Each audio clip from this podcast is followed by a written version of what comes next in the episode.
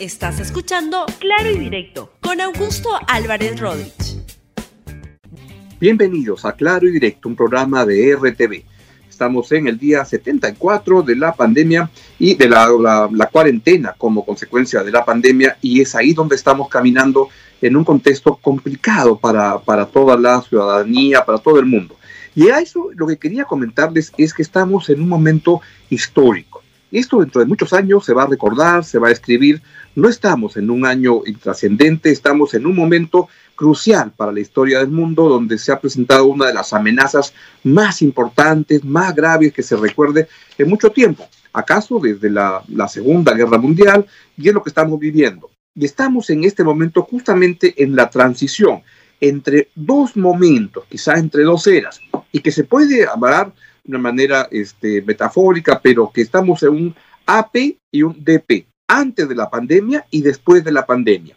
¿Cómo será después de la, de la, de la, de la pandemia? Pues no se sabe, pero estamos justamente en este momento, el momento de transición, caminando hacia algo nuevo que todavía se está perfilando, se está conformando, pero vivimos un momento crucial en la historia y están ocurriendo muchas cosas importantes. Una de ellas está sucediendo en Estados Unidos, donde se ha presentado una tremenda y creo que justificada, justificado reclamo por lo que fue el asesinato de un ciudadano de raza negra, George Floyd, que fue asesinado por un grupo de, policías en la ciudad de Minneapolis. Él tenía 46 años y en una intervención policial que, está bien grabada, registrada por, los, celulares hoy en día, se este, reflejó cómo fue una intervención desmedida y que refleja un problema en Estados Unidos, que también ocurre en muchas partes del mundo, de racismo, de prepotencia de la ley que debe ser revisada. Y que eso justamente ha provocado una protesta enorme en Estados Unidos, en algunos casos por una violencia desmedida, pero con una indignación que hay que entender y por supuesto, no se puede justificar ese tipo de, vandalismo que está sucediendo, pero en la mayor parte son protestas pacíficas. Y vean este video que recoge la protesta en varias ciudades de Estados Unidos.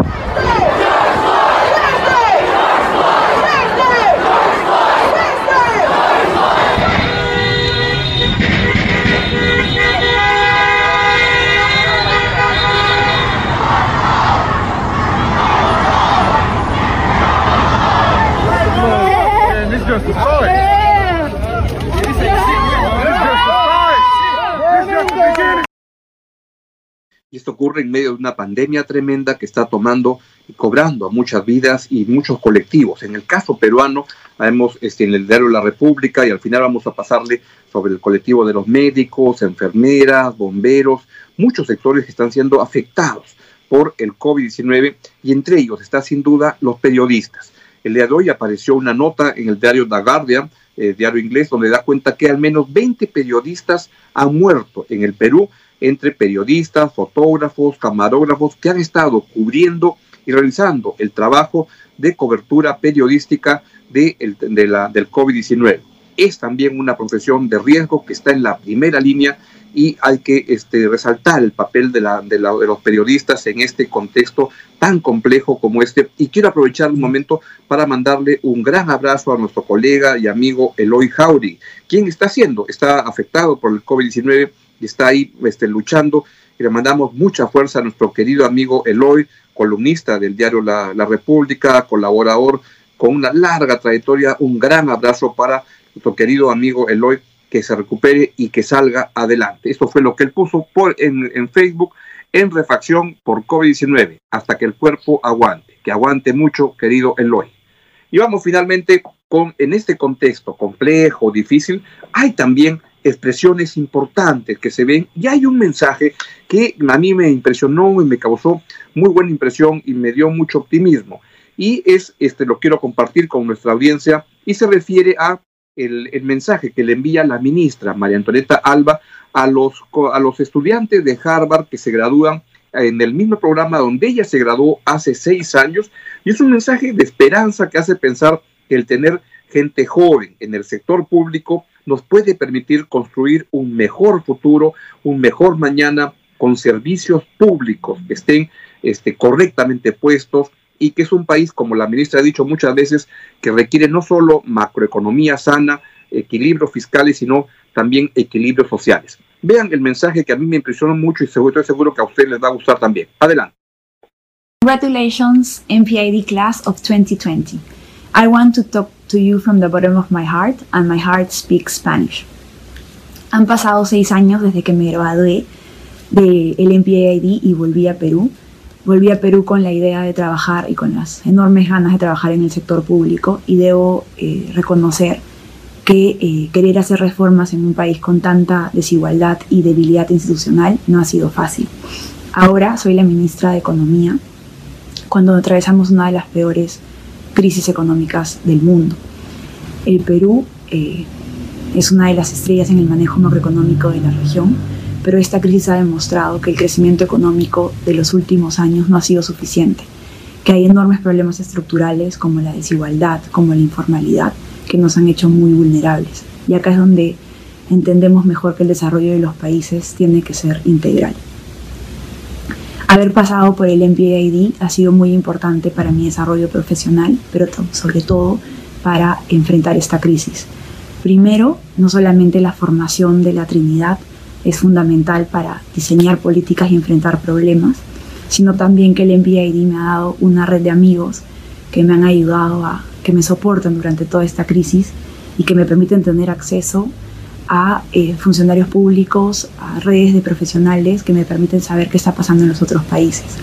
El MPID también me ha dado cuatro directores que trabajan en el ministerio, en los cuales confío mucho y que me ayudan a diseñar políticas en estos momentos difíciles.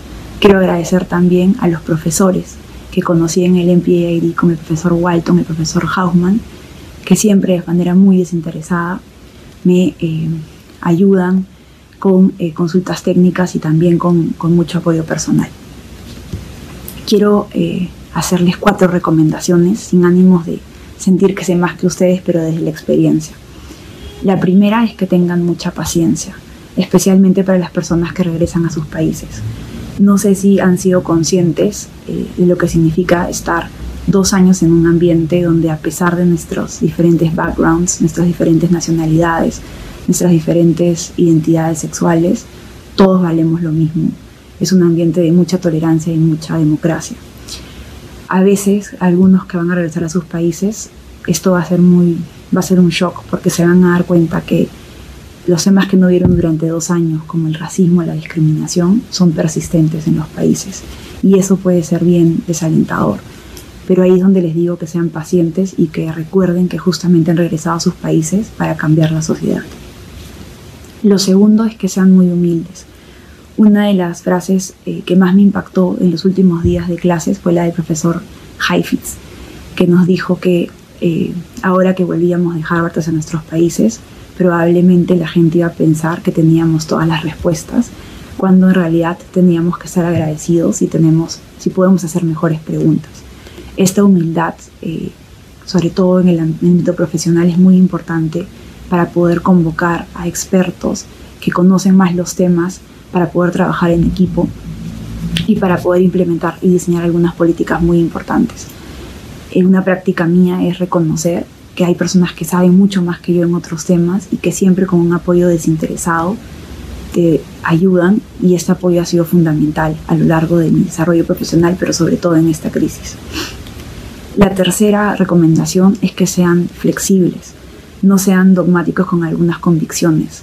Yo he tenido que ser bastante flexible, incluso en el momento de esta, de esta crisis, con algunas eh, ideas que tenemos acá que son, están muy arriesgadas sobre, el, arraigadas sobre el manejo macroeconómico. Por ejemplo, el hecho que la deuda no puede estar por encima del 30% del PBI.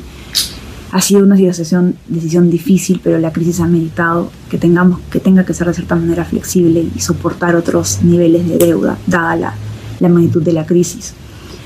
Otra flexibilidad que he tenido que tener es que yo estaba siempre convencida que los programas de transferencias en efectivo tenían que ser condicionados y tenían que sobre todo estar enfocados en personas pobres o pobres extremas. Con la crisis he tenido que pensar y entender que la magnitud del impacto en la vida de las personas determinado que las transferencias tengan que ser casi universales y sin condiciones. Esta flexibilidad es importante para poder responder de manera oportuna a situaciones de crisis. Mi cuarta recomendación es que viajen, viajen mucho y tengan contacto con las personas. Como les dije al inicio, eh, cuando vuelvan a sus países y quieran implementar reformas, se van a dar cuenta que no va a ser fácil. A veces no va a ser por un tema técnico, sobre, pero sino por enormes eh, paradigmas que hay en la, en la cabeza de las personas. A veces una buena idea técnica puede ser rechazada y boicoteada por personas que no quieren salir del status quo. Estas situaciones eh, son muy frustrantes, a veces quieres dejar de luchar y en esos momentos creo que la mejor recarga de energía es poder viajar en tu país, estar en contacto con la gente, ver a los niños en los, colegios y en los hospitales. Eso es una gran fuente de energía que te permite ver las cosas en perspectiva y volver a los orígenes de cuáles son tus verdaderas motivaciones y tus convicciones. Finalmente quiero eh, invitarlos a reflexionar, probablemente muchos de ustedes ya lo hayan reflexionado, es que sean conscientes de las enormes oportunidades que han recibido. Están graduándose de una de las mejores escuelas del mundo.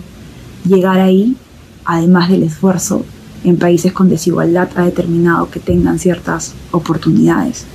Y por eso es que tenemos una enorme responsabilidad en contribuir con el desarrollo de nuestros países. Siempre tengo en la cabeza esa primera frase que leí en mi primer día de clases a Kennedy me recibió una pancarta en la puerta que decía Ask what you can do. Esa frase la tengo todos los días en mi cabeza y te permite entender cuál es el propósito de tu, de tu día a día como funcionaria pública y como ciudadano. Vean en el MPID una gran familia que les va a acompañar no solamente en su desarrollo profesional, sino también en su desarrollo personal. Muchos saludos a Carol y a mis profesores. Once again, congratulations. The world during and after coronavirus will require smart and, and passionate people fighting. Thank you. Era un estupendo mensaje de la ministra de Economía y que yo aprecio mucho porque me, me pone feliz cuando veo gente joven que, que, tiene las ideas claras y que trabaja por el país y cuando veo esas cosas es que siempre ese tipo de, mensajes en lo que creo es que hay un futuro mejor por delante y que nos va a permitir corregir todos los problemas de la etapa uh, AP antes de la pandemia para que la etapa DP después de la pandemia sea una sociedad mejor. Y una manera de irme el día de hoy es darles a conocer este homenaje del Grupo La República a todos los médicos que han caído porque están en la primera línea del combate al COVID-19 y de esa manera y lo dejo con toda la promoción de RTV. Que tengan un estupendo día y a mirar con optimismo el futuro, a pesar que el presente sea tan complicado, pero lo que viene va a ser mejor en el futuro. Adiós, buenos días. Los héroes también se visten de bata blanca y luchan en primera línea contra un enemigo invisible y peligroso, el nuevo coronavirus. 33 médicos han perdido la vida, un hecho que ha enlutado a sus familias y al país entero. Su valentía no deja dudas. Han bregado tanto en los hospitales de Lima como en las regiones más alejadas y en medio de muchas carencias. Tanto así que ya son casi 2.000 médicos infectados por COVID-19. Ellos integran un ejército de peruanos que en primera línea enfrentan al virus junto a enfermeras, policías, militares, personal de limpieza. La lista de mártires está conformada por médicos que trabajaban en varios puntos del Perú. Pese a enfrentarse a un virus del que aún se desconocen varias características, demostraron estar dispuestos a cumplir el juramento de su profesión. 14 fueron diquitos, 5 de Pucallpa, 2 de Chiclayo, 1 de Piura, 1 de Chimbote, 1 de Lima Provincias, 7 doctores de Lima Metropolitana y otros 2 de la provincia constitucional del Callao. A modo de tributo, el Colegio Médico del Perú decidió colocar las imágenes de los 33 caídos en su sede de Miraflores, para que el público en general, al pasar frente a sus retratos, les muestre su agradecimiento eterno. Una oración, una flor o un sentido gracias hará que su memoria perdure. Ellos partieron, sí, pero muchos otros lograron sobrevivir al terrible coronavirus, algunos de los cuales todavía batallan por sus vidas y desean recuperarse para seguir brindando todos sus conocimientos y valor ante la pandemia. La República les brinda un sentido homenaje a estos héroes de la salud y a sus familias por el enorme aporte al país que todos queremos. Su sacrificio nunca debe ser olvidado y nuestro agradecimiento jamás escatimado. Que sus nombres y apellidos perduren en nuestros corazones por siempre. Gracias por escuchar Claro y Directo con Augusto Álvarez Rodríguez. Suscríbete para que disfrutes más contenidos.